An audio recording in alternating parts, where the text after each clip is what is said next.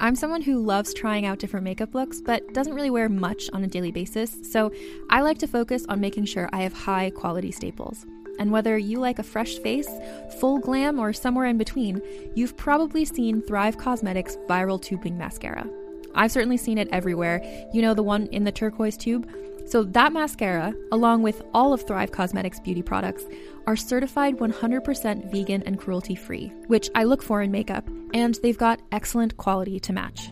And something I didn't know from all the mascara videos I've seen is that for every product sold, Thrive Causemetics donates either that same product, another product that is needed more, or a monetary donation. They've worked with over 500 nonprofits to help with a wide range of causes like supporting cancer survivors, people experiencing homelessness, education access, and so much more.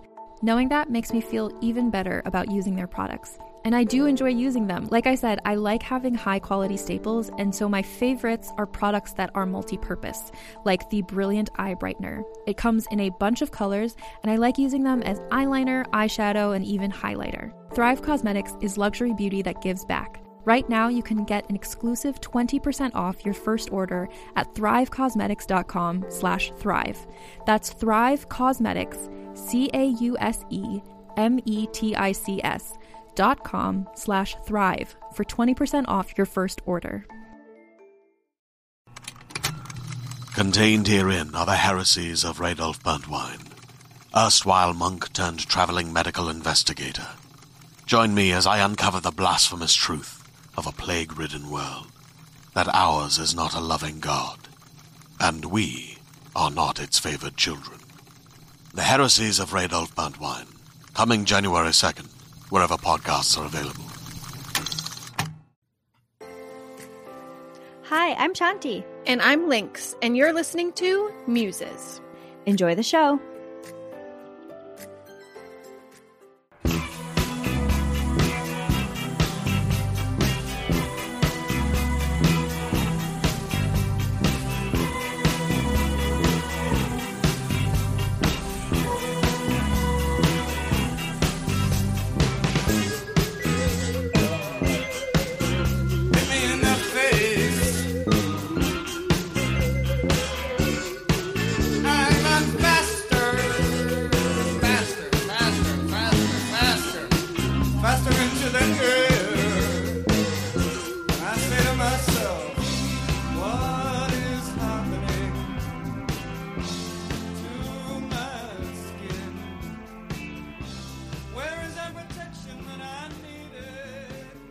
Hey there, Lynx. Hey, Shanti, how are you doing? I'm doing great. How are you? I'm doing pretty good. Yeah, just uh trying to enjoy the fall as much as possible. How about you? Oh, yeah. I mean, I haven't had a pumpkin spice latte, but I've been loving my walks outside and crunching on the leaves and making stews and all that really warm, comforting stuff. Yeah, the farm must look really nice right now with the changing colors and everything. It sure does. And that spooky song that you just heard, while this episode is coming out very close to Halloween, we're not doing a spooky Halloween episode. We don't really do, I guess, those kind of themed episodes.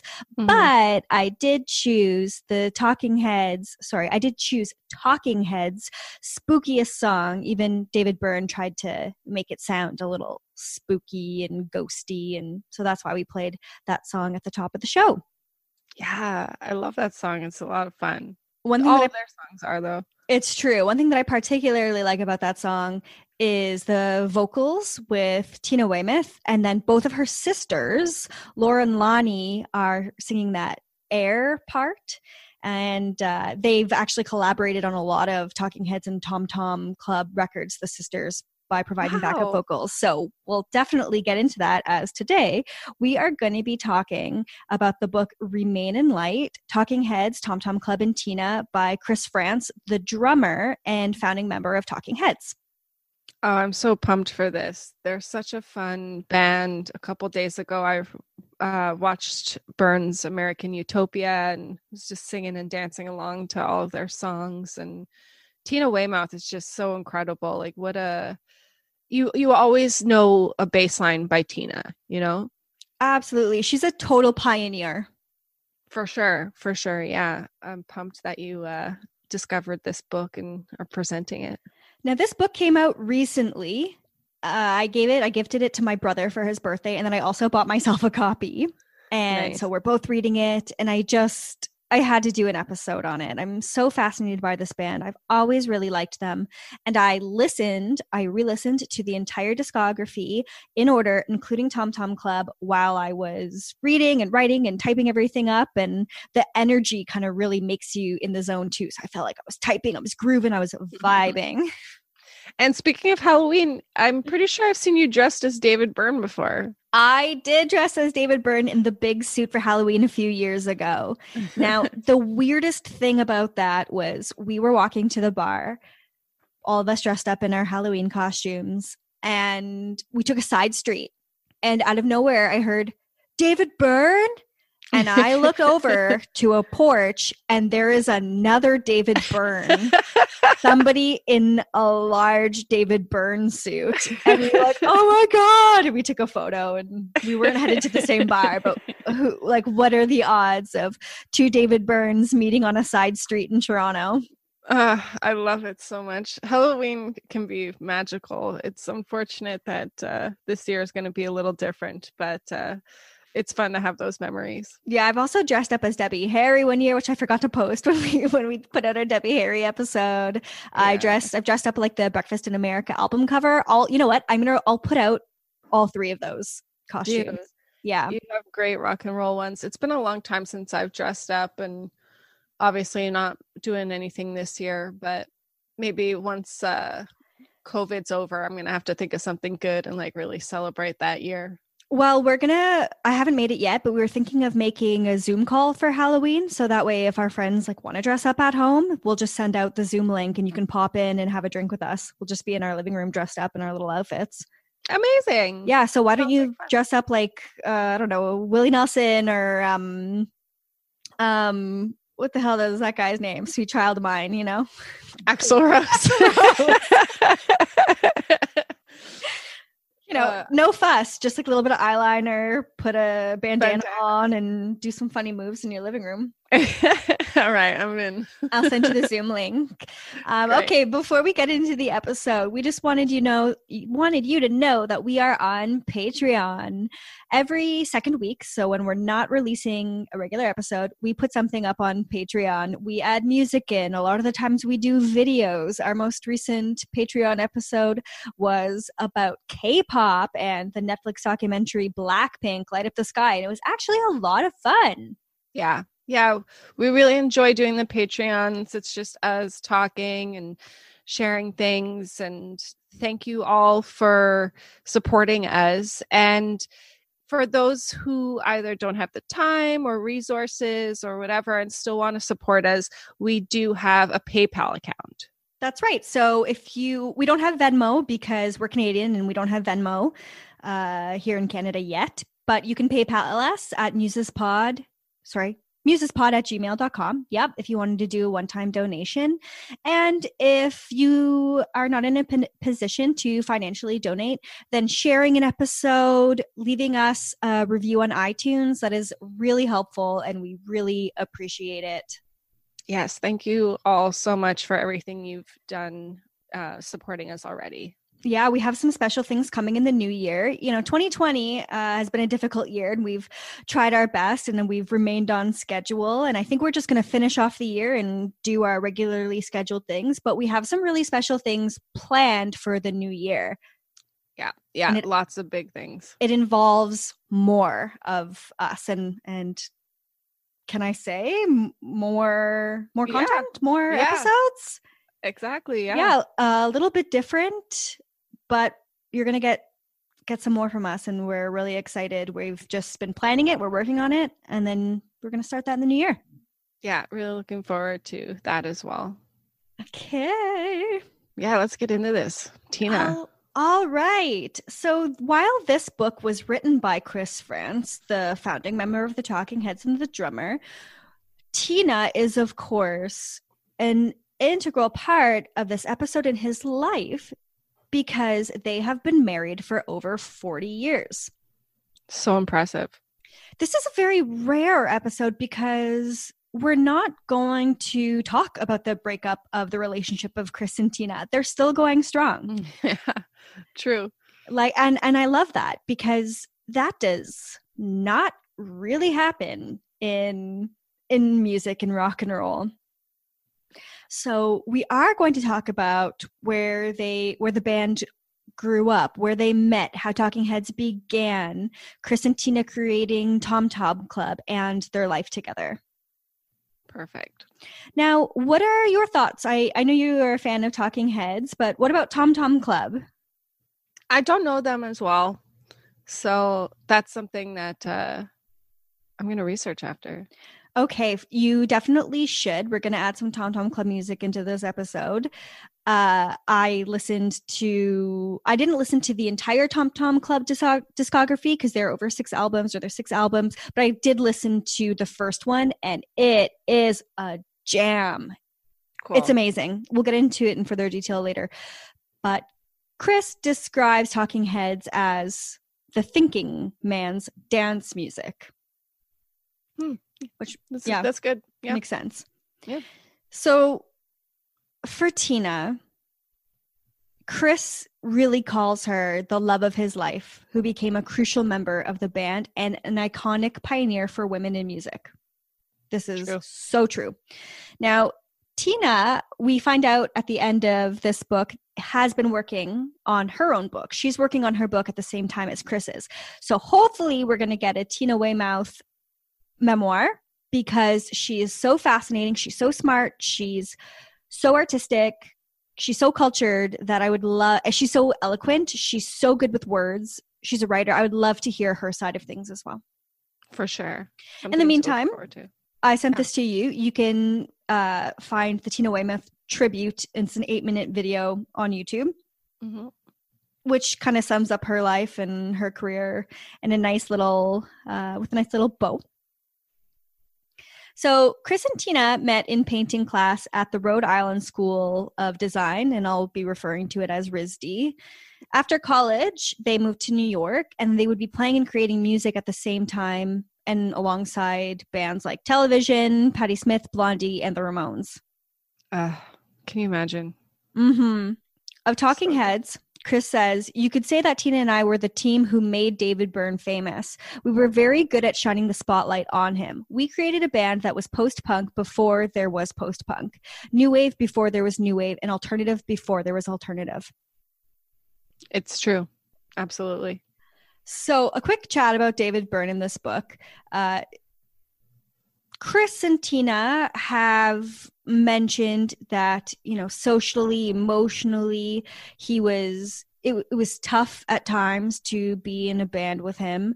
Um, they mentioned that at the time this word like wasn't really in anybody's mouth, but they believe David Byrne is on the high functioning side of autism. And then I saw an interview that he had done and the interviewer had brought it up and had said you know people from the autism community when they associate you with that they are very happy about that. You know you would bring a lot to this community. And david didn't really admit one way or another if he has autism or if he identifies with it but he has said that just kind of like yeah i did find it difficult especially when i was younger to socially uh, interact with people.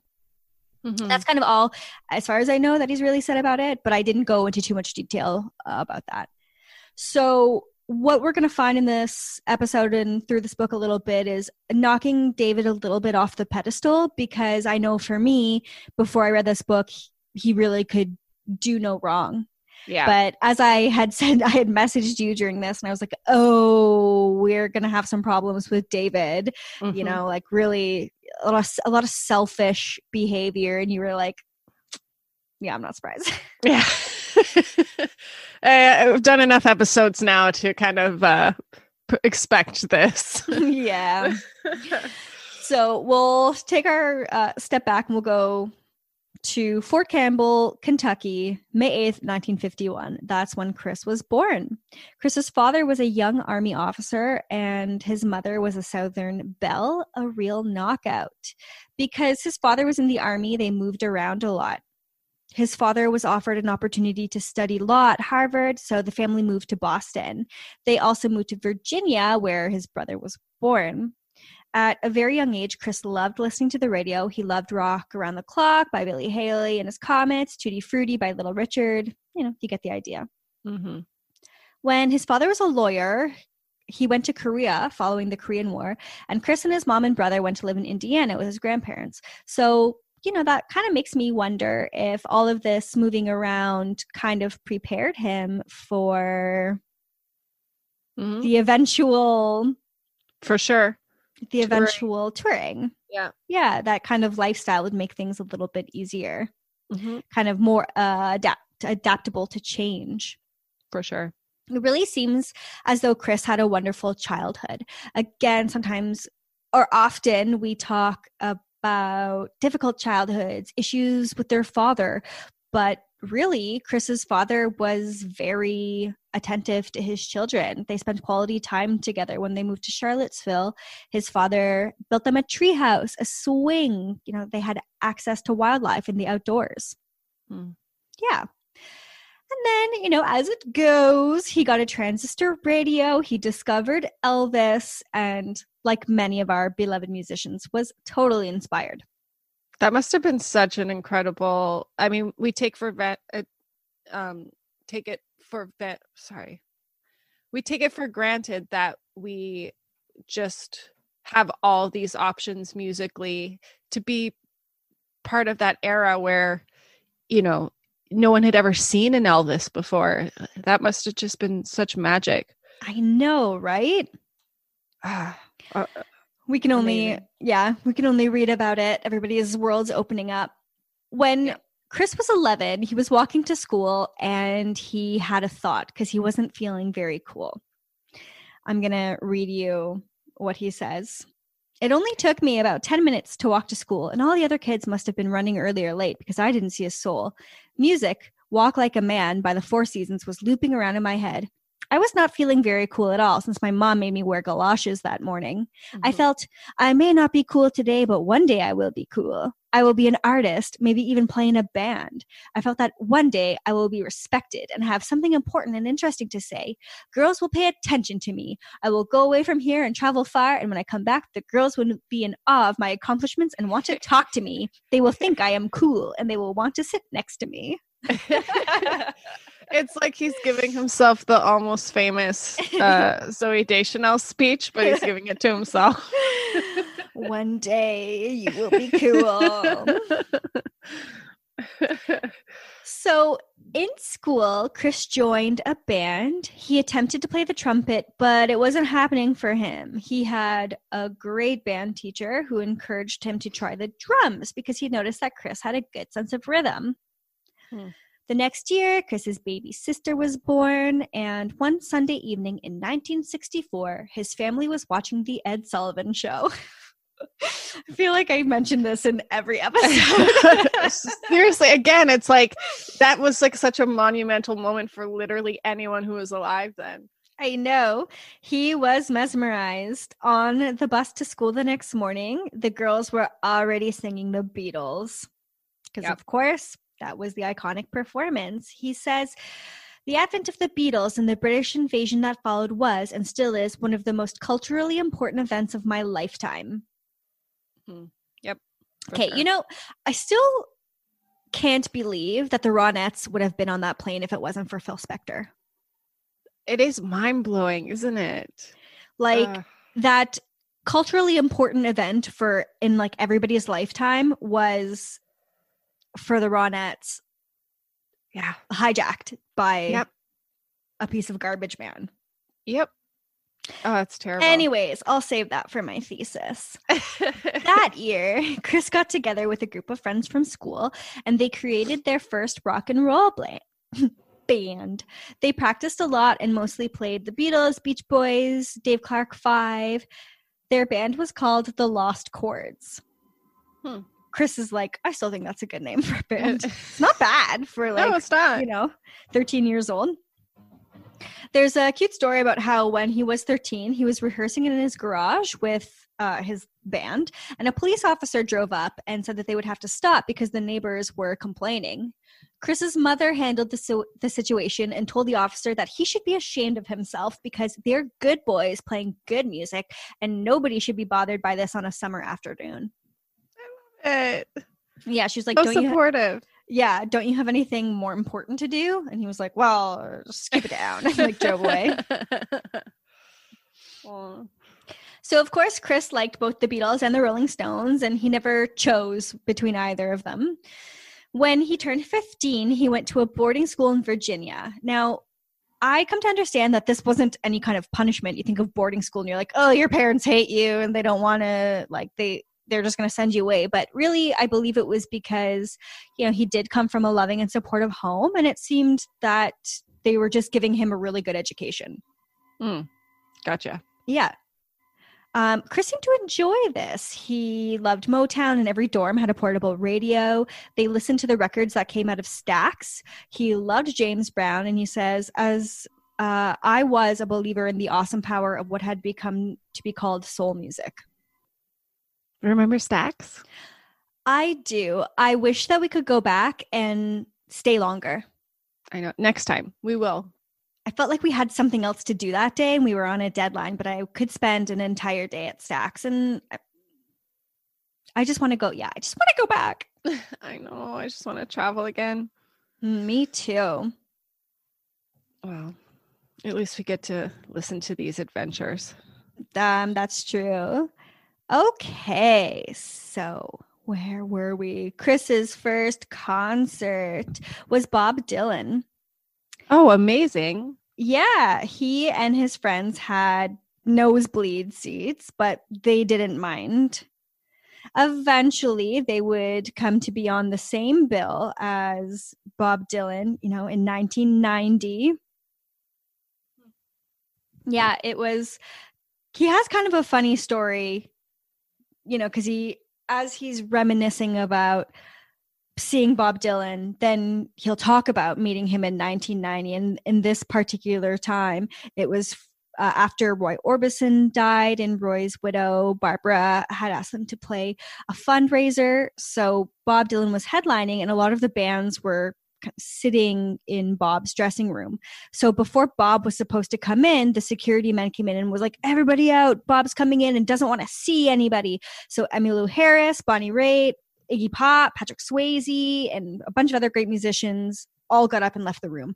But Chris decided to stay. He said, I wanted to meet Bob. He was wearing a blue blazer, so people thought that he worked there and didn't like shoo him out. And when Bob came in, he looked at Chris and said, Hey man, where did everybody go? Hmm. Says, I told him his people had kicked everybody out. And Bob said, Oh shit, even Emmylou? Yes, I said, even Emmylou. Oh, that's so interesting as well. Just like hearing a story like, oh, he's so moody, kicking everyone out. And then it's like, no, he didn't even know. hmm He's like, where's Emmy? I know. So this book is is great for little side stories like that and of course i don't i can't mention all of them but i've tried to mention side stories with particularly like women that were really fascinated in that make appearances Great. so as always get the book support the artist and just read it it's fantastic the pictures that he adds with it are wonderful so after two years of boarding school chris was ready to be close to his family and enrolled in a prep school in pittsburgh he said that the swinging 60s never really reached the adults of Pittsburgh, but that there was an awakening among the kids. You can shop from anywhere doing pretty much anything. You might shop while working, eating, or even listening to this podcast. And however you shop, we all know and love the thrill of the hunt. But do you also know how to get the thrill of the best deals? Because Rakuten shoppers do. With Rakuten, they get the deals they love with the most savings and cash back. And you can get it too. Start getting cash back at your favorite stores like Sephora, Nike, and even Expedia if you're looking to get some travel in. And getting cash back doesn't mean you have to miss out on sales because those can just be stacked right on top. It's easy to use and based on a simple idea. Stores pay Rakuten for sending them shoppers, and Rakuten shares the money with you as cash back through PayPal or check. Download the free Rakuten app and never miss a deal. Or go to Rakuten.com to start getting the most bang for your buck. That's R A K U T E N. Do you like science fiction? I'm Carrie Bechet, and if you loved movies like Arrival or Interstellar, then you're going to want to check out my podcast, Hypothetical. On Hypothetical, we tell speculative sci fi stories interwoven with real science. New episodes every Tuesday, available wherever you get podcasts. At his new school, he took classes called Adolescent Rebellion and Music Appreciation. And actually, after this episode, we're going to be having a conversation with Miriam Molina. And when she was talking about Adolescent Rebellion literature, I wanted to be like, oh, I know what that is now. In 1968, he signed up for classes in studio art. At this time, Chris and many other young men were being trained to be leaders in business and medicine. When Chris was 17, he decided that he didn't have what it took to be a musician, but he did have it have what it takes to be a painter. And so he decided he'd be an artist. Amazing. In the summers, Chris worked at a fact worked a factory job at Browning Manufacturing. He operated machinery and worked a lot with rough guys who said the F word in every in every single sentence. He would work in Kentucky and stay with his grandparents. He owned his own car and he felt free. He'd come and go as he pleased, and he would even go to church with his grandparents on Sunday. Yeah, he seems like he had a nice balance, you know? Like he was For sure. he seems like a really good guy and that's the vibe that i got throughout the whole book it's the vibe that i got in seeing him in interviews just like his demeanor the way he speaks like he is good energy Yeah. Very grounded. hmm and it would be in that church that he would eventually marry tina Oh, that's so sweet. right let's hop to risd rhode island school of design this place didn't have fraternities or sororities, which was really good. Uh, did have some great parties though, and one band that would play their parties had members of Frank Zappa's band who would go on to work with David Bowie and Lou Reed. Nice. He experimented with LSD, which expanded his mind and was a good thing for him at the time. He would do funny things with his roommate, like set their alarm for 5 a.m., take acid, go back to sleep, and then wake up and go to their classes. I, He- how do you go to sleep after taking drugs? Like, well, because it doesn't eh, kick in, right? I guess that's true. You like take the acid. you have to get it in in time. You probably sleep for three or four hours, then you wake up, and then I guess, You're yeah. riding high. He said it didn't improve his artwork, but it made him more mindful to the beauty of his surroundings and the people in his life. We're going to take a quick pause in our show to tell you about Usual Wines. Usual Wines are wines for the modern drinker, aka me, and maybe you too. Each bottle is 6.3 ounces, which is a heavy pour or about a glass and a half of wine. So, no more pouring wine down the sink when you don't want to finish the bottle. You know what else I've done? Don't tell anyone. I've poured wine from my glass back into the bottle when I couldn't finish it. But not anymore. Because of the single serve format and bottle design, Usual is always fresh, no more flat, bubbly, or stale rose. Usual has a red blend, a rosé, and a sparkling white wine called Brut. The wines are low carb and have zero grams of sugar. My favorite was the white, which was surprising because I'm usually a red drinker. I could taste the elderflower and it really smelled lovely like bergamot. It's refreshing and not too sweet, not too sour or too crisp, and there's a really good balance. I was thinking maybe the lemon would make it too citrusy, but I think it really evens it out and actually gives it a really smooth taste. I would definitely order these again, and I hope you will too. Usual wines are made from world class AVAs, American viticultural area in California, like Napa, Sonoma, and Santa Barbara, and are made with minimal intervention, zero sugar, and zero additives. We have a special holiday product coming early November. Usual Reserve. It's an ultra premium limited edition Mount Veeder Cabernet Sauvignon. Introducing Usual Reserve. This is our most special wine yet, just in time for the holidays. Hailing from one of the most celebrated plots of land in all of Napa, this Cabernet Sauvignon is concentrated and rich with just enough grip. gift it to someone special, or keep it all for yourself. The holidays, as usual. Go check out their website at www.usualwines.com and use our discount code MUSES for $8 off your first order and try your first glass on us. That's www.usualwines.com and use our discount code MUSES, M U S E S, for $8 off your first order. Enjoy! Interesting. Yeah. Um, and I just feel like at that time it was just probably different. You're not like as paranoid, right? For sure. You can just, yeah. I feel like people who haven't taken acid also just think of it as like um this crazy drug where like you're just constantly hallucinating to, like the whole time. Yeah. That's not necessarily the way it is. So I get I get that. Well, let me tell you about the first time Chris saw Martina, Tina Weymouth. Ah, let me hear it. He says, It was at the very beginning of the school year in September of 71. I was relaxing on the grass of the RISD Beach. The RISD Beach was a little grassy park. This was a place where the art students hung out between classes to chat, gossip, exchange ideas, or maybe just catch some rays. Suddenly, as in a scene from a true a Truffaut movie, I saw a girl pedaling down Benefit Street in our direction on an old yellow three-speed bicycle. She wore a blue and white striped French sailor shirt and very short shorts. She was slender, fit, and her legs were fabulous. As she pedaled by, her blonde shag haircut ta- her blonde shag haircut tossed in the breeze. She was watching the traffic, so she didn't look in our direction, but I could see her face was slightly freckled and extremely pretty. Her eyes were set wide apart and seemed to reflect a keen intelligence. She was smiling to herself about something. That's Yeah. such a beautiful description. Yeah. He looked at his friend and said, Wow, did you see her?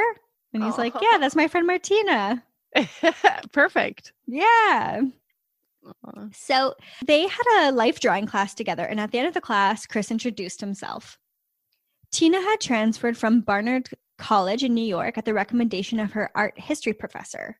She had a boyfriend and Chris had a girlfriend, but they became friends. And as you saw from that little video that I sent you, Chris had said she had a boyfriend, but I was patient. Yeah. they sat around, smoked camels, and I guess they were so engaged in their conversation that after one night of talking, Chris's girlfriend said to Chris of Tina, I'll bet she's not even a real blonde. Oh, come on. come on. She could feel that something was probably happening, Yeah. you know, like that girlfriend instinct. for sure. A lot of really amazing people came out of that school. I don't know if you've ever heard of Stephen Sprouse. He intended to major in fashion design, but he was asked to go to New York and leave school. He eventually became a protege of Andy Warhol and had a muse called Debbie Harry. Amazing. he dressed her in his unique and edgy, glamorous style, and you know he he ended up doing all right. Yeah. One night, uh, Chris was still with his girlfriend Andy, but things were really starting to wind down between them. He got up the courage to knock on Tina's door. They both had puppies at the time, so he made up the excuse that he needed dog food. Mhm. Then he confessed, I didn't really come here for dog food. I came here tonight because I want to sleep with you. Tina Nice. looked at him, smiled with her big blue eyes, and said, Chris, I like you too, but you know I already have a boyfriend whom I love very much. I couldn't do that. To which he replied, Well, I'm a very patient guy. If for any reason that doesn't work out, I'll be waiting. Tina Aw. smiled and said, We'll see. Smiled again and closed the door. They'd have plenty of time together, don't worry. yeah, no kidding. Painting was going fine for Chris, and during the summers, he'd continue to work at welding company and play his drums in his parents' basement. He still dreamed of being a musician. His parents always encouraged his love of music. He loved all styles of music, but felt most passionate about rock and roll, rhythm, and blues. Because Nixon abolished the draft in 1973, Chris didn't have to go to Vietnam. Hmm. Like, can you imagine if he did? I can't. Uh, the year before that, in 1972, Chris joined a band and he just kept improving. His skills just kept improving. He moved out of residence into the Pine Street loft and paid rent. And to pay rent and his for his herb, he got a job at a restaurant. He learned how to move fast, not bump into cooks, how to crack a dozen eggs with one hand, and then he worked there until he graduated. Cool. Yeah. So I love this next story. It kind of shows how much of a decent young man Chris was. And it really sparked the beginning of Chris and Tina's romance. Hmm. All right. I'm just going to flip to it. Okay, so this is when the two of them really started to get together. It was a chilly Friday night. He says, I was walking down Benefit Street smoking an unfiltered camel cigarette when I heard the desperate sobbing of a crying young girl coming from the bushes in front of the colonial apartments where a lot of RISD kids lived. Hmm. He found that it was Tina. So Tina, oh, actually, I'll just let him say it. I asked if she would like to go to my place, and she nodded yes, still sobbing. Tina was strong but petite, and the combination of brandy and cold medicine on an empty stomach had completely overpowered her.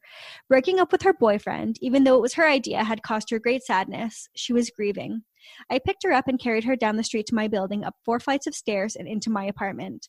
I laid her up on my bed and propped her head up with two pillows and covered her with a warm blanket. I put a bucket on the floor beside her just in case. She was already asleep and de- and breathing deeply. Keeping my clothes on, I lay down on the other side of the bed and closed my eyes. In the morning, I made us breakfast. Using the skills I learned at David's Potbelly, I made an omelet filled with peaches and cream cheese. Tina loved that. I turned on my little black and white portable TV and tuned into Soul Train. This featured artist that morning was Al Green with the live band singing Love and Happiness. So the two of them just loved this. And from this time on, he and Tina would become closer, spend a lot more time together, make this a little tradition, you know, watching this together and having breakfast in the morning. And so they had cute. been good friends for a year and were falling in love. Oh, I love it. Now, the reason why I love that story so much is because Chris was obviously falling for her already, and she was in a vulnerable mm-hmm. position, and he took care of her like a good person should. Exactly. Yeah, Like, that's how you do that. Yeah. For sure. And I just, you got to celebrate good guys, you know? Oh, absolutely. Absolutely.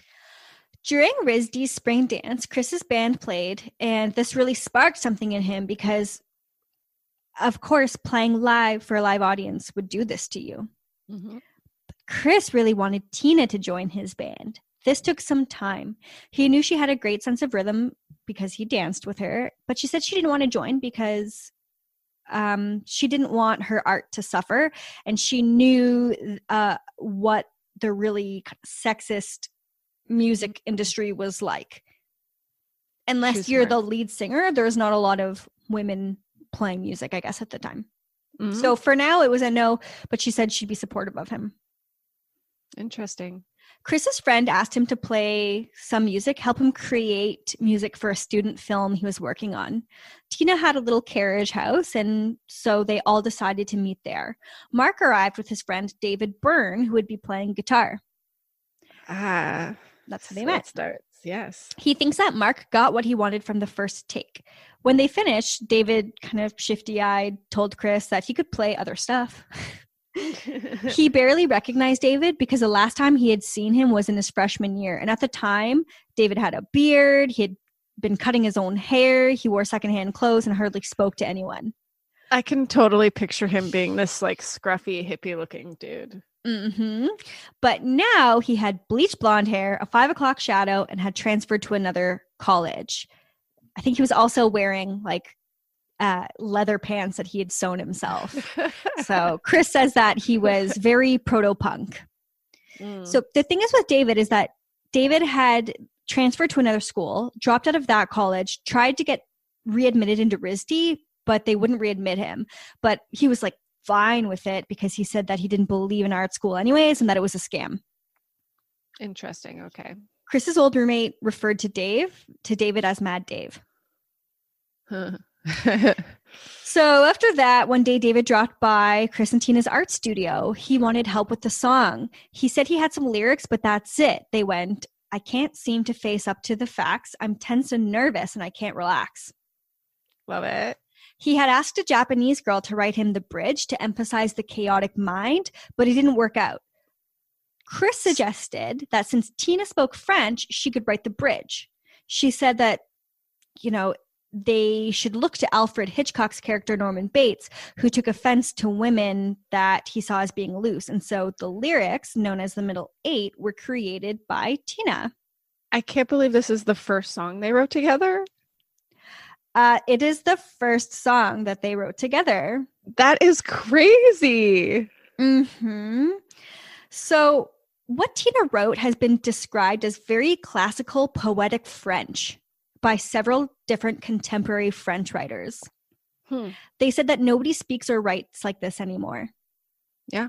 The English translation to Tina's French is what I did that night, what she said that night, realizing my hopes, I launched myself towards a glorious destiny. Ah, it's beautiful. hmm Chris and Tina then added some English lyrics to the song. And this was their first songwriting experience together, as you said.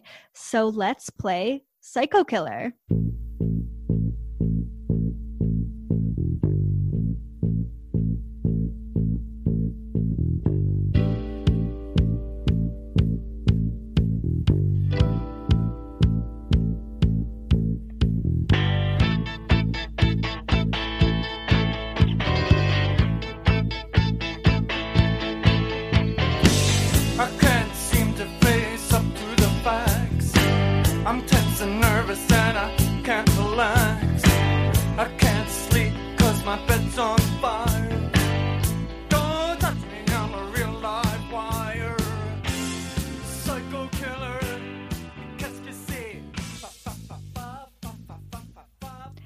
Recognize that bass anywhere, wouldn't you?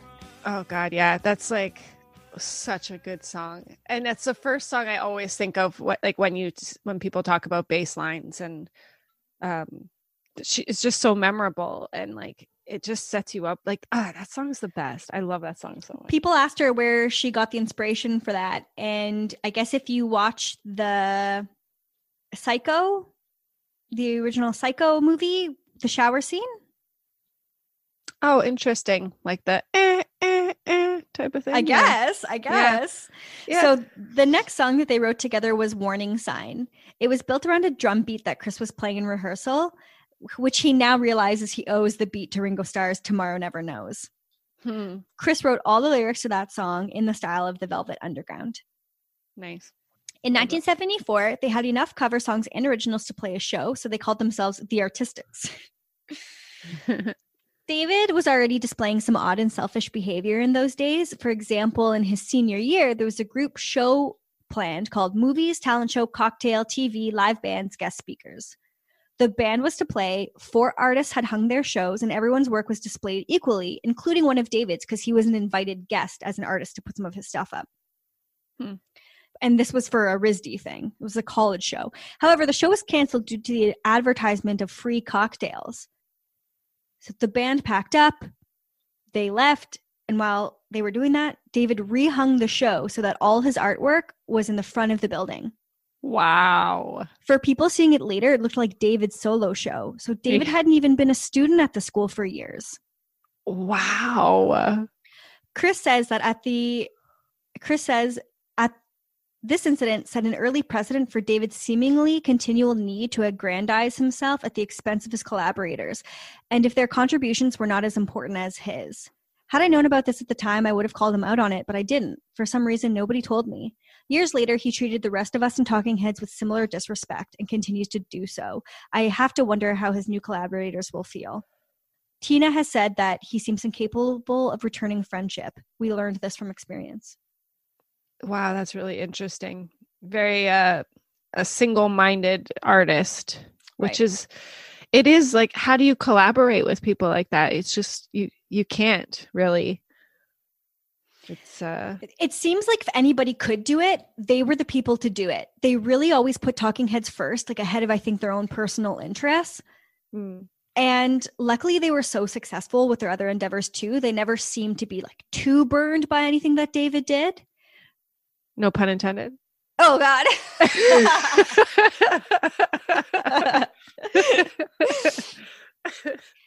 in their final year of school, Chris got his own place so he could be alone with Tina. One day, she asked him to cut her hair into a blunt, straight cut. And as he was doing this, he said, You know, Tina, I feel like we could be married. And to that, she replied one word yes. Oh, so cute.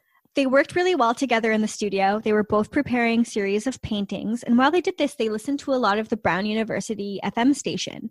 They discovered a lot of new, new music, and they both loved reggae. They also liked bands like Kraftwerk, a band that they heard on a jukebox one night. Hmm. They had great taste in music, and you could really see how they brought this into both of their, you know, amazing Yep. bands. For sure. David and Chris were playing more shows together, and while some people were uncomfortable with David's stage presence, the way that he lost himself in the music, Chris thought that this was a good thing. After graduation, Tina and Chris decided to move to New York. He had saved some money by painting a mural that summer in Pittsburgh, and off they went. Amazing. hmm Dreaming of a place where his band could play something important to their band, like finding a place that was important to their band, like the Cavern Club had been to the Beatles. One day, Chris walked into CBGB. Now, do I say CBGB or CBGBs? CBGBs. Okay. Even though the sign says CBGB, right? Eh, I, I mean, both work. Okay. I always say CBGBs. Okay. CBGBs. So you had recently put out a poll on Instagram. Yeah. What do people where where do they I guess see themselves or feel themselves more? Max's Kansas City or CBGB's? Yeah. And what one I think CBGB by a lot. I think so. What about you? How do you feel between those two venues? I picked Max's solely because I that is a place that people sat at tables and you could like talk to people. So if I went back in time, I'd like to like go table to table and talk to all the people there. But like for for watching shows, I would definitely pick CBGBs. Cool. I love how you participate in your own polls. Sometimes I'll I'll make them and I'm and I'm like I don't know who to pick. we get lots of messages too being like this is too hard. I don't know. I know and I'm like believe me I know I'm sitting here struggling too. And I'm like too bad you have to choose. yeah. So when he did stop into CBGB's, it was dead. It was like the middle of the day, I guess, and it was just dead. But he heard that a band called the Ramones would be playing would be playing later that weekend. He thought, okay, cool, a Mexican band, and he'd come back to see them. The Ramones. to him, when he did see the Ramones, realized, okay, they seemed like a non-conceptual art piece, and soon we'll be getting into how Talking Heads came to open for the Ramones in Europe. nice. David was also in New York at this time, and Chris asked him to be a part of his new band. Without looking him in the eye, David replied, I guess so. Tina and I love him. I do. Like, I love him. I, I still love David Byrne. Tina and David agreed to be his roommates, and they all moved into an old loft together on Chrystie Street, which is, I guess, the Lower East Side. I'm not sure about that street. He said it was a nightmare of a neighborhood, but the upside of the Bowery was that he could walk down the street and bump into Debbie Harry. Chris said Debbie and Tina were like roses in a rattlesnake nest. Nice. Stephen Sprouse, who I mentioned earlier, he lived just a block away in the same building as Debbie and her boyfriend Chris Stein. He would also cross paths with Johnny Thunders and his girlfriends of the moment, who Chris said always looked so fine compared to Johnny's looking like a mess. Oh, I bet. So he probably ran into Sable at one point. Sable Starr. Exactly. He doesn't mention, but I definitely bet that they did. Uh, people that he does mention around there at that time were Willem Dafoe, Robert Mapplethorpe, and feminist writer Kate Millett. Nice. One time he walked into the Tin Palace and saw Mick Jagger sitting alone wearing a huge newsboy cap, high as a kite, singing Killing Me Softly. But instead of singing the words, he was singing at the top of his lungs, Blowing Me Softly with his lips. So Chris decided not to introduce himself that day. Oh, that's good. yeah. You can just picture it, can't you? Oh, uh, I, that's exactly what I'm doing right now. So Chris, Tina, and David all had jobs to support themselves. Tina was a sales girl at a chic ladies store. David was a photostat man at an uptown ad agency, and Chris was a stock boy at a design research at sorry, it's called Design Research, which sold European furniture. He there ran into celebrities like Jackie O, Paul Newman, Diana Ross. Nice. Wow. Cool. Many people didn't understand why Chris was forming a band with David. He says he was awkward and with what we now know on the high functioning end of the spectrum. Chris's father called David a very thin reed to lean on. He could be painfully gauche, like when he was at Tina's parents for dinners. One time he lined up all of his peas on a knife and let them roll into his mouth and then lined them all up and did it again. you know, Okay. the eye contact thing was difficult. He would Yeah. often leave places without saying goodbye Hmm. but we know he's a genius right he's an absolute like musical genius and it if if he hadn't been on this like high functioning end of the autism spectrum he wouldn't be him and that's Yeah. a very special thing this is not a this is not a negative For sure. i think it's just better understood now Exactly. Yeah. right and maybe had they known this at the time that they would have cut him a little bit more slack. I don't know. Mhm. one friday night actually i want to just say this what he says about david. This is a quote. He was a superb rhythm guitarist. He was also very willing to make an unexpected move both musically and physically he got into music to get out of himself when you played with music with david you came to realize that his eccentricities were not an act there was something deeply moving about his determination and heartfelt efforts to perform a song, even in the early days. In spite of his shyness, he craved being the center of attention. He was always doing some weird thing, like not joining in on a conversation, but then quoting that conversation in one of his song lyrics. At a party, he would sometimes stand alone and not speak to anyone while looking very uncomfortable. People would watch him like they might watch a train wreck. People, some people felt very uncomfortable being near David. Others were strangely attracted to him. I knew he wanted to be a star, but we still had no idea who would be the front person in our band. David was a very unlikely front person, so everything was up in the air. That's that's a good description. Yeah. One Friday night in 1974, Chris and David saw Angel and the Snake at CBGB's. The singer was heartbreakingly beautiful, as Chris describes her, and her voice was clear, sweet, and unaffected. At the end of the show, Chris offered to buy her a drink, introduced himself and David, and asked her if she'd join their band. She looked at them smiling and said, My name is Debbie Harry. I already have a band, but you can buy me a drink. Yeah. Love it. Chris saw many other influential artists there, like Patti Smith. He saw her for the first time.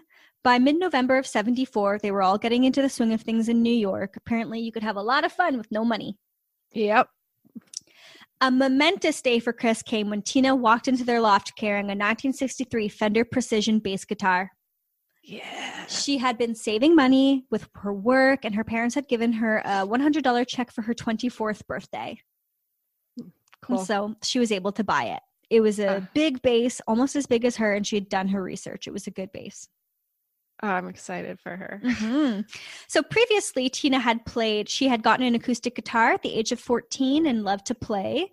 And she also played the flute, but she really made this leap with the bass. And we all know how well that turned out. Yeah. Iconic.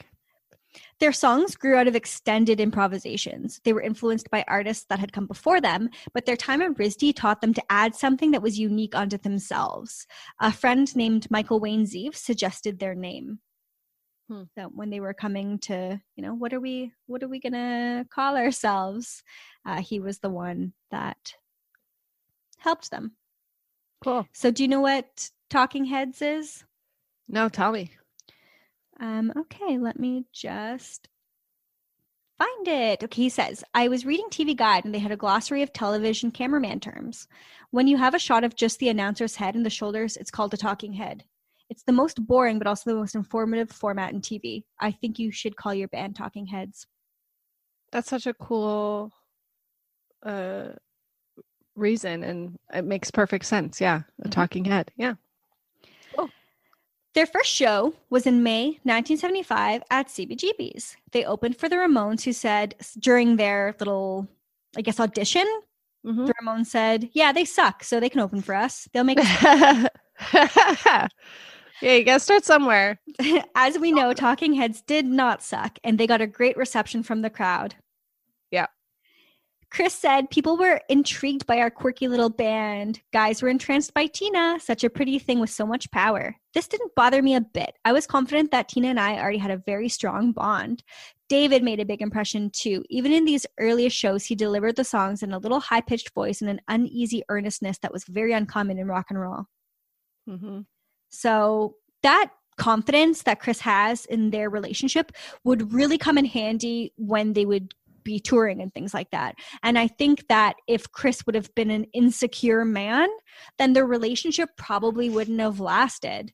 But he was secure in themselves. He trusted Tina, and it was the other way around. And that's probably why they have been able to stay together for so long. Yep, for sure. Like, Yeah. he is whatever the opposite of toxic masculinity is, Chris seems to be that. Uh, I need to meet more men like that. Uh, uh, we all do. Shortly after, they were taken to Columbia Studios to record a live demo. Demo. Seymour Stein of Sire Records saw them play one night and was mesmerized by the song Love Building on Fire. He was drawn to the stage by some mysterious force. He said like a snake charmer. He wanted them to make a to make a record for Sire. Mm. So I think this is probably a good time to play that song, Love Building on Fire. Let's do it. It's not love,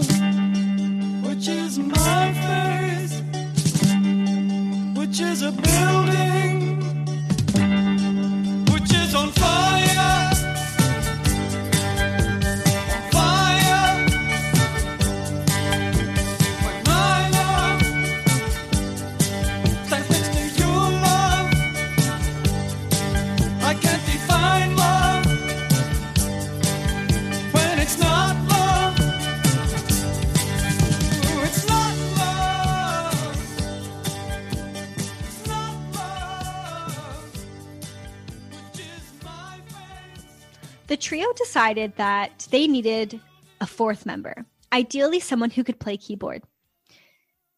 So the search began. We'll put a little pin in that. In the summer of 75, the band was introduced to Patti Smith. And look, she said to them what everybody is thinking. She looks them over while snapping her chewing gum and said, Oh, yeah, you're the art school band. I wish my parents were rich enough to send me to art school. Jeez. Yeah, harsh, but I mean, like, True. you know they are who they are because they went to that school. They all like you know they all worked jobs. They did yeah i mean it is what it is. Yep. one thing that i learned in this book something that i'd always wondered was the band like how the band uh, the heartbreakers came to be. Mm. so chris knew richard hell who played bass for television. He quit the band and formed the heartbreakers with johnny thunders in 1976 johnny was in florida on the ill-fated final tour of the new york dolls when he saw posters from a band from gainesville florida called tom petty and the heartbreakers. He liked the name the heartbreakers and thought that these boys wouldn't go anywhere so he did use their name. That's what chris heard anyways. Interesting. Yeah, I always wondered uh, if they knew of each other or, like how they both came to be the Heartbreakers. That's interesting. yeah seems so. Yep So, like I was saying, how, you know, Chris and Tina seem to have a really healthy relationship. As they were playing shows together, uh, you know, people, you couldn't help but love Tina. People were mesmerized by her, both on and off stage. Richard Hell, Dee Dee Ramone, and I'm sure many others had crushes on Tina. And this never bothered Chris. He said that he wasn't surprised or jealous. He said it merely showed that they had good style and taste in women as well as music. Ah, I love him. Yeah, once Johnny Thunders asked Chris if Talking Heads was a feminist band because a third of the band was female and they also had a song called Girls Want to Be with the Girls. And I think this sh- also shows Chris's character even back in the 70s when he said, Yeah, we are. Nice. Yeah. Yeah. Hmm. So I had messaged you during this episode and I was like, Have you ever heard about Jane County?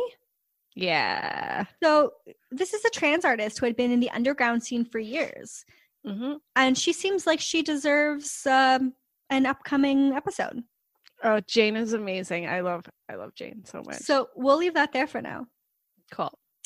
The band was starting to get really good press. They were featured in the Village Voice. Danny Field, you know, the guy who knew anybody who knew anybody, wrote about them in his talent spotting column in the Soho News. Cool. They met and spent time with Lou Reed. Uh, this was the only person Chris had ever asked an autograph for. Mm-hmm. This wasn't the only cool and famous person they started rubbing elbows with. They were also invited to the factory. They all called in sick for their day jobs. Once at the factory, Christopher Makos, did I say that right? Yeah. Joined them and took some amazing photos. Andy Warhol even did a radio commercial for them saying, Buy the new Talking Heads record and tell them Warhol sent you. Nice. He continued to be a fan of the band, went to their shows, although he sometimes referred to them as the Talking Horses. Whether on purpose or by accident, who's to say? So, Talking Heads were really just wearing street clothes. They weren't trying to be anyone else. I think that they said all they needed to do with their sound. They tried to look nice. And of course, if anybody in the band was the fashionable one, it was Tina.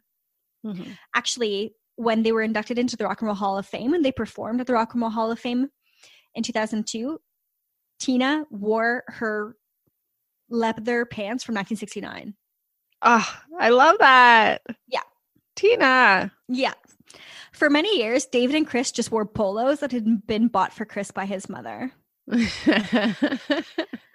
So, you know how I mentioned they were looking for a fourth member? Well, that's where Jerry Harrison, the former keyboard player for Modern Lovers, comes in. cool. He was also a good guitarist. Talking Heads played 65 gigs in 1976, mostly at CBGB's. Among them was a live album. They played a bill that year with Patti Smith Group, Television, and the Ramones. Uh, I just want to go back there so bad. Yes. Imagine those being like the regular bands that you see like weekly. Exactly. So the band was doing great. They had a great work ethic. Weird things would happen sometimes, like Chris would hear from their sound man that David mentioned to him, like, I'm thinking of kicking Tina out of the band. But then, like, nothing would happen. Weird. If they weren't playing live, they were working on new songs. At this point, they had a lawyer, they learned about music publishing and songwriting. And around this time, David said, I can't sing songs with conviction with conviction unless I write the words. I want to be the only one who writes the words. So what does that mean to you? That's interesting. I don't know. I I get that in a way, like wanting that connection to what you're putting out there. But, But also who gets be- the money? Like what what really that's so pays? true. Yeah. It's songwriting. That is publi- it's so publishing, right? Oh, that's kind of shady. In the fall of 1976, it was time to make a record, and they didn't rush it, right? Like they made sure that they were performing and that the world didn't get a record when they weren't ready for it. Mm. So they ended up getting a recording contract, and shortly after that, Tina and Chris decided to become engaged. Cool. I like what Chris says about David, something he noticed when recording this album. David was not anybody's idea of a good singer, but he was our idea our idea of a great vocalist. Hmm. They were a brand new thing. Their style was personal, not riding on anyone else's coattails, and they were totally unique. They played gigs in Canada. They had a warm reception in Toronto, even before they started getting gigs in America. Cool. Talking Heads finished their first album in less than two weeks. Then they got a phone call that they had been invited to go on a European tour with the Ramones. So, like, everything is going perfectly, right? Yeah. So, I would highly recommend reading this book again because Chris has such a fantastic recollection of this tour and every detail about the European cities, down to particulars like where they went and what they ate. Like, it really transports you. Cool. He talks about the Ramones' idiosyncrasies and Johnny's madness. Nice. Chris and Tina particularly loved Paris, and this would become a really special place for them in the future. The fact that they were walking the same streets as the beat poets, jazz cats, existentialists, and surrealists, they loved that. They knew that they were living a charmed life and expressed gratitude for being there in the name of art. Tina had spent time in France as a child, as her mother's family is from there, and she spoke excellent French. So cute boys, cute French mm. boys at their gigs would surround Tina and ask her questions. David scowled and drank his beer while Johnny would yell, Speak English if someone asked him something. I can picture it so well. Tina did a lot of their interviews in France and they loved the French hospitality, the good food, and the flowers backstage. They were playing to sold out shows. The band was in terrific form. There would be nights where both Tina and David would break strings on their guitars because they were going so hard. Cool. Chris celebrated his 26th birthday in 1977 when they were on tour in Holland. Nice. Now, can you imagine that? I I was just thinking like 26 you're touring the world. at, like, it's the- per- it's perfect. Like you can still drink and not have the worst hangover in the world. Very true. You've had a little bit of life experience, all that stuff. So, yeah, uh, on that set list, you know, among their songs were Love, Building on Fire, Uh Oh, Love Comes to Town, Don't Worry About the Government, New Feeling, Psycho Killer, Take Me to the River. So, we're going to play New Feeling because I think, especially the beginning of the song, is really going to show off some of their musicianship at the time. You ready? I'm ready. All right.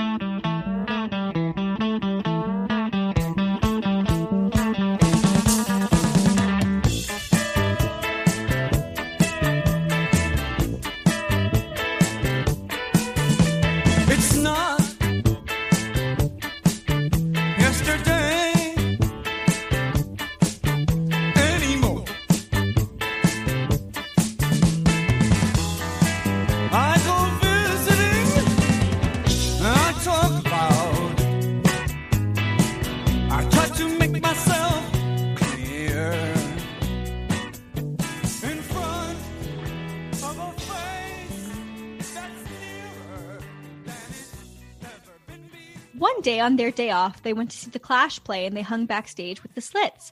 Viv, Al- Viv Albertine was interested in Tina, and later Viv asked Tina to play bass on one of her albums. Cool. I love Yeah. it. Chris mentioned Viv's great book and her writing skills. Jo- Joe Strummer makes an appearance. You We did an episode on her. Anyone who's Mhm. listening? Yeah. Yeah, that's why I put that one in there for you. Thank you.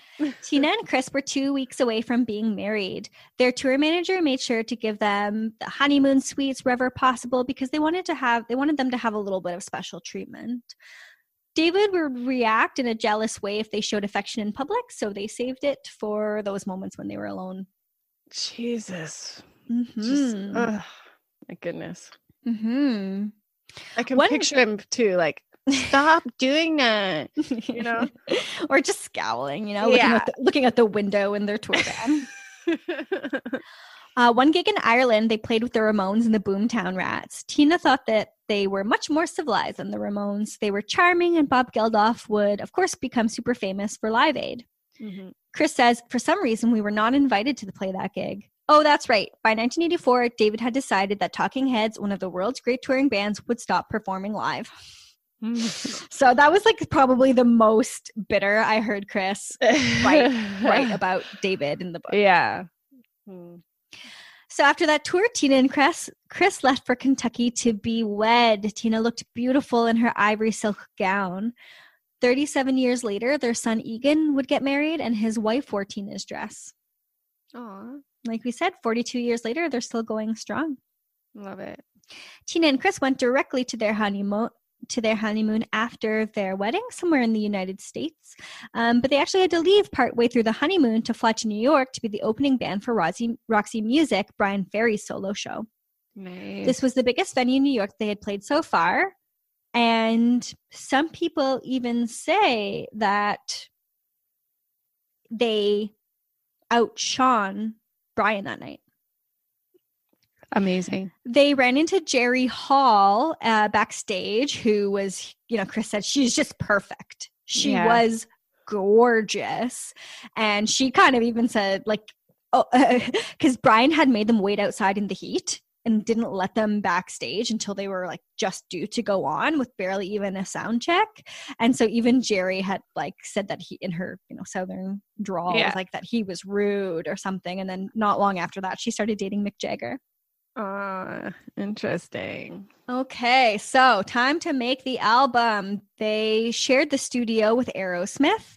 Uh, they recorded during the day, Aerosmith recorded at night, and one day they went into the studio and the plate glass window had been covered with papers of hardcore porn by the guys in Aerosmith.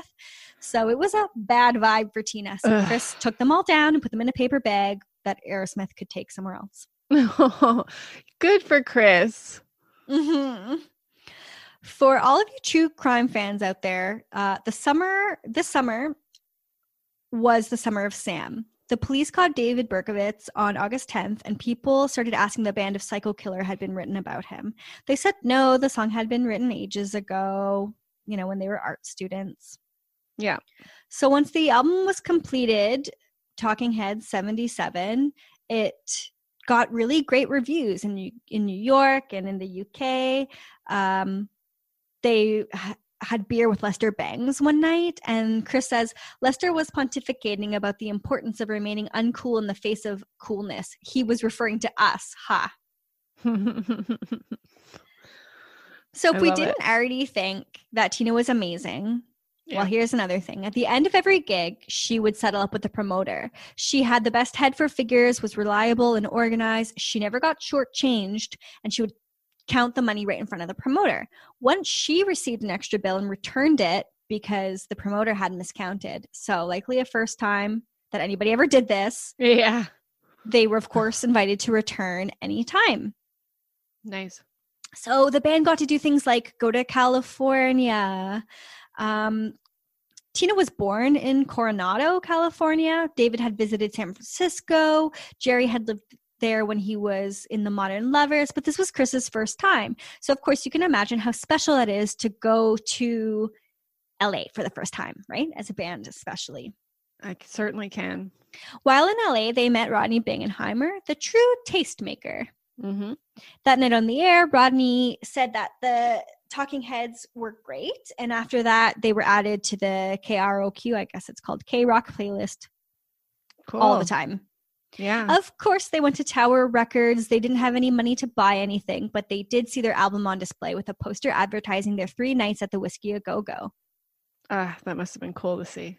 Three sold out shows at the Whisky A Go Go. Nice. Nice way to start. Ugh. Mhm. And playing in LA made Chris realize really how different they were by hearing the other bands at the time. Yeah. They Mhm. really do stand out. They are very unique. They continued to tour. Uh, their shows in Europe were sold out. Boys were pushing to the front of the stage to be at Tina's feet, and Dire Straits were opening for them, so they were no longer an opening band. They had fans in Paris that were singing along to almost every song. They went back to England, and they, you know, Mick Ronson attended one of their shows. They played 15 shows in 17 days. They noticed at this point that the more successful Talking Heads was becoming, the more cold and irritable David was becoming. Not surprised, especially with that touring schedule. Yeah. In March of 78, the band recording more songs about buildings and food at Compass Point, which is in the Bahamas. They would go on to record Fear of Music, or no, not Fear of Music, but they would record, sorry, Remain in Light, Speaking in Tongues, and the first two Tom Tom Club records there. They would also produce Ziggy Marley and the Melody Makers, as well as the Fabulous Cadillacs there. So they spent a lot of time in that studio. Nice. May Pang makes an appearance because Ooh. she was working as a secretary um, around that time. So I just wanted to mention her, and she just celebrated a birthday. So happy birthday, May Happy Pang. We love you. We do. Brian Eno was working on this album. Tina was really secure in her bass playing, and you know, after all these tours, was really exceeding anyone's expectations. Talking Heads had a first top 40 single with a song that they recorded called Take Me to the River, originally an Al Green B side.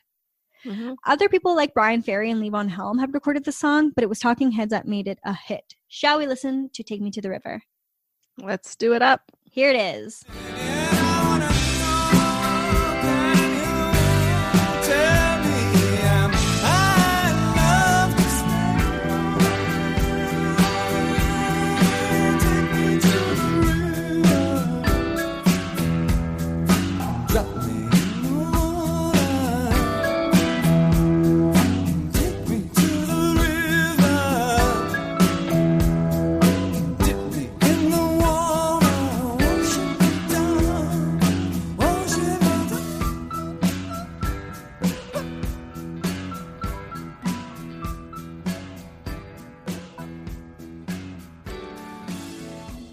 How did the album come to be called More Songs About Buildings and Food?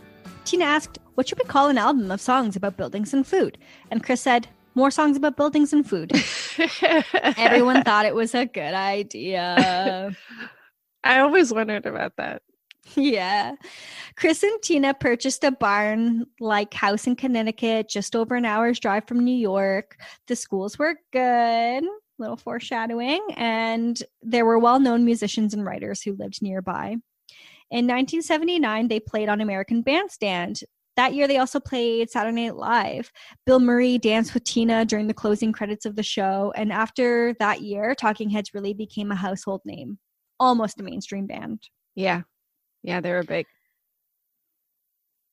Of course, Phil Spector makes an appearance because the band briefly considered having him produce their next album. Tina was always against it. Long story short, he showed up to their meeting super late.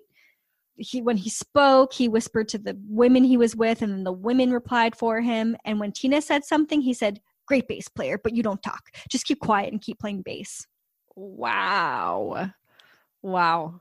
Obviously, he was not the producer for Yeah. Them. So during Jeez. Fear of Music, it was recorded in Chris and Tina's loft. For the song Life During Wartime, it became it began as a jam between Chris and Tina. The vocal melody is Tina's. While David did come up with some amazing lyrics to that song, David later credited himself as the sole writer of the song, and this happened to them all the time. Uh, okay. Right. So that album also has amazing songs like Heaven, Air, the song we played in the beginning, Mind, Yeah. and so on. Life during wartime. hmm Yeah. Starts with Izimbra. Zimbra. Yeah. That's a good one. That's Like-. Yeah, I mean, that was really cool because the lyrics to that song are a sound poem by a dada poet, Hugo Ball. It has Nigerian high life influences, and Chris and Tina were really big fans of African music. Yeah. Yeah. So, you know, tours went on. They would continue to meet bands like Rolling Stones on the road. Um, one night, Chris ran into Iggy Pop in Japan, just at a quiet bar. Jeez. Yeah. Yeah. Crazy. So it was Tina and Chris who really were the ones that when it was time to go into the studio, they almost had to drag, they felt like drag David. Mm. His attitude to his attitude towards Chris and Tina began to grow more toxic. They felt like David was treating them as the side people in the band and anyways, Yeah. like for example when they released um their next album they all agreed that the writing credit would go in alphabetical order. All songs by david byrne brian eno chris frantz jerry harrison and tina weymouth. However when they got their advanced copies of remain in light they saw that david had changed it to all songs by david byrne brian eno and talking heads on the lyric sheet inside the album tina and chris weren't even mentioned What? so like things were really starting to get like ooh. Ugh. It was around this time that they added many more musicians to that live tour because it wouldn't be possible for only four members of the band to pr- reproduce the Remain in Light album on stage. So that's where that new lineup is formed. And this is when I really started getting into the band when I was in high school because I started getting to the band once I saw Stop Making Sense. Yeah. Mm. So this episode is getting really long, but every band member is introduced, their background, what they contributed to the band. So, as always, for mo- more detail, go and read the book. Yeah. They started touring with these added musicians. You know, Chr- Chris says something that makes sense to me. He says, Anxiety is the curse of the performing artist, and boredom is the curse of the touring artist. So, you're always good. feeling a little unsettled. yeah. That's good. Yeah. So I think that they really reached a whole new level. As they were playing Take Me to the River, Chris felt the band was taken to a gospel place. He says, As I played this wonderful song and looked over at Tina, with this new lineup, the band had taken a quantum leap. Mm. So David started working on a solo project. And so Chris and Tina was like, well, if you're going to work on a solo project, we're going to work on a solo project. And so Tom Tom Club was formed. They had been listening to a lot of dance, early hip hop, and reggae music. They began working on songs and recording an album. And as we know, Tom Tom Club slaps. If everyone, if anyone ever doubted Tina and Chris's writing abilities or their contribution to the band, this proved how vital they were. And so Tom Yeah. Tom Club recorded the their first album in 1981. Cool. Yes, this album had such amazing songs like Wordy Rapping Hood and Genius of Love. I think most people are familiar with Genius of Love, so let's play Wordy Rapping Hood. Cool. Words in papers, words in books, words on TV, words for books, words of comfort, words of peace, words to make the fighting cease, words to tell you what to do. Words are working hard for you. Eat your words, but don't go hungry. Words have always nearly hung me.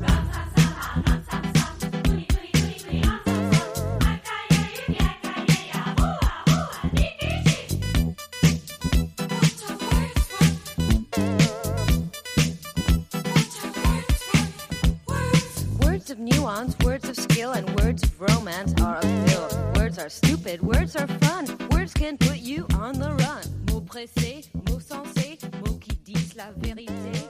Mots maudits, mots mentis, mots qui mentent. Tina's sisters joined to do backup vocals. In Belgium, the album went to the top of the charts.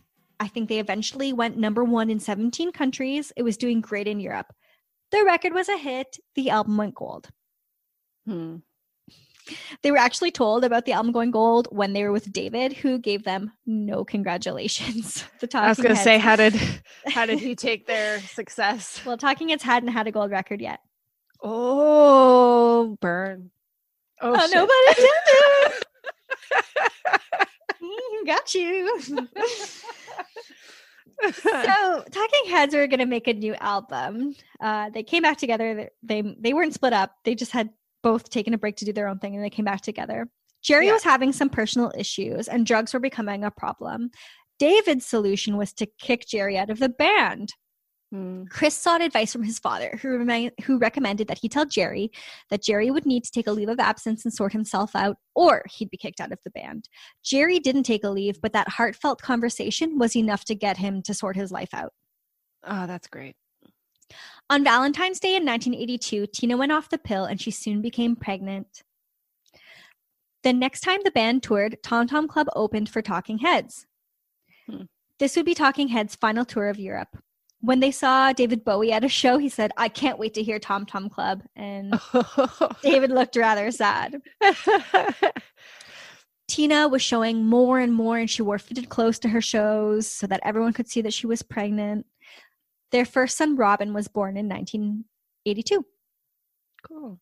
So Tina and Chris didn't seem to have many problems in their relationship, and if they did, Chris left it out.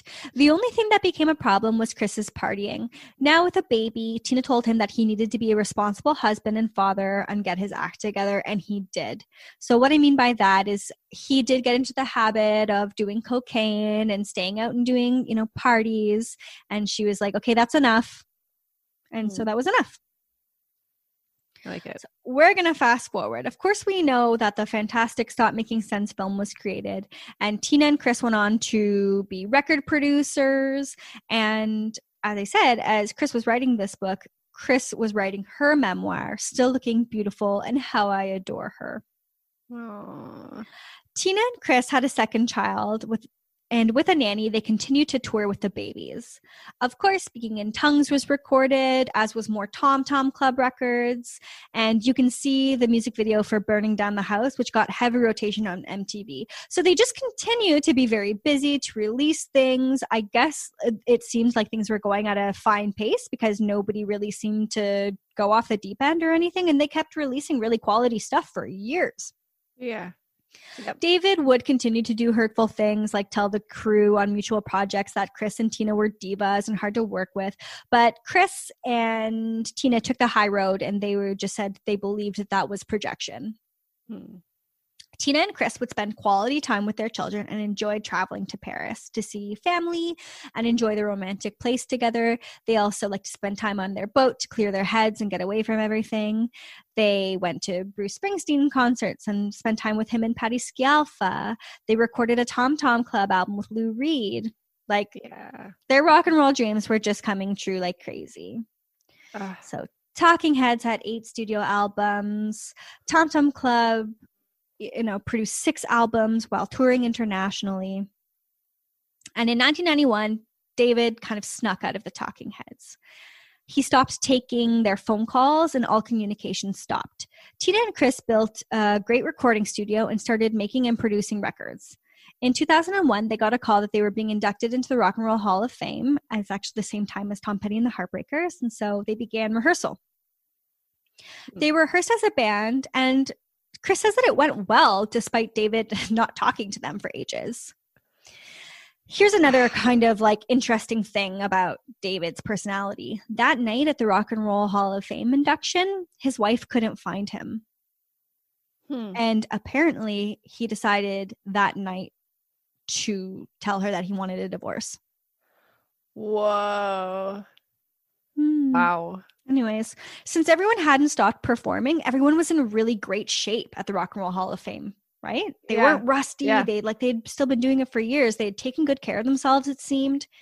And you can, if you watch uh, the Rock and Roll Hall of Fame, their performance there, you can see that cuts to the crowd, and you can see their their two sons are there dancing.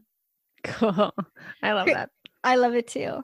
Chris believes that the Rock and Roll Hall of Fame gave Talking Heads a happy ending. Of course, Talking Heads will never end. They will always continue to influence bands. Hopefully, new people are discovering them still to this day. Yeah. You know, Tina had said in an interview really early on, when one of their first performances, that she wanted Talking Heads to make their mark on music history. And they did. They did. They certainly did. 2012, Tom Tom Club released Downtown Rockers. Like they just kept putting out quality. hmm Yeah, so that's pretty much it. I'm going to read you one last thing just towards the end of the book. But what do you think we can expect from Tina's solo album? I mean, uh, memoir, not album. Her memoir. What would you kind of hope that we didn't mention here that you would get from that? That's interesting because I feel like you covered so much with this. And uh, I guess just more of her point of view, how she felt as a woman, like in this time. Uh, hopefully, some more fun, like random stories, because those are always uh, interesting. And uh, yeah. I don't Yeah, know, well- I guess probably about motherhood and things like that as well. Yeah, that's definitely a good call. And you know, I wonder if Chris did gloss over some things with their relationships. Like Tina told me to get my life together. Like I like, you know, really almost downplaying any kind of like issues. I wonder if uh, she would tap into that a little bit more and and Probably. I assume like they did have conversations where like, oh well, that happened to me and it was deeply personal, so I'm gonna write like the full story on that type of thing. maybe. Okay. So Chris says, Tina and I continue to have a wonderfully romantic life together. We've been married for 42 years. We treat each other with real love, and we have many good friends who have shown us their love too. Both of our sons have made us proud and have become artists in their own right. Robin in music production and Egan as a painter and sculptor. Both of them are really good at what they do and have developed hard earned followings of their own. Tina and I have taught them to be honest, loving, and kind. Tina told them the opposite of love is not hate, the opposite of love is selfishness. Hmm. Interesting. I was wondering if their kids were doing anything uh, in the arts that makes sense with those Mhm. parents. hmm This was When- so good. Yeah. And of course, you know, he finishes the book by saying that Tina and I remain in love. Oh, come on. They're just like perfect. I loved this yeah. so much. Uh, It was it was a real joy to read. It was super fun typing it up, especially with some of the, you know, I had that Tom Tom Club and Talking Heads energy behind me, and I was like, and, Yeah. uh, yeah. I hope you enjoyed the music that we added in, and, that's we should uh, watch American Utopia, the David Byrne uh, live show that uh, was just put out by Spike Lee and cover that on the Patreon. Oh, that would be fantastic. I would love that. Um, I'm also rewatching Stop Making Sense soon because we have it on DVD and we have a DVD player, but we don't have the cord for it. So we just ordered the cord and I get to watch all my DVDs and my special features. And like we have so many concert docs and yeah, I just love hearing like directors speak over top of things. Like I know you're the same way. So yeah. and especially now when we can't go to live concerts, at least we have all these great concert ducks to keep us uh keep the energy and the music alive. Totally. Well, that wraps up another episode. Thank you so much for listening. Thank you and thank you Shanti. That was fantastic. My pleasure, and we'll see you next time. Muses is produced by Chantal Lemieux and Lynx O'Leary and is part of the Pantheon family of podcasts. Find all of our shows, notes, social, and links at pantheonpodcasts.com. All songs can be found wherever you get your music. Please download and purchase these great and important tracks. Come find us at Pantheon Podcasts on Facebook. Tweet us at Pantheon Pods or see us at R&R Archaeology on Instagram.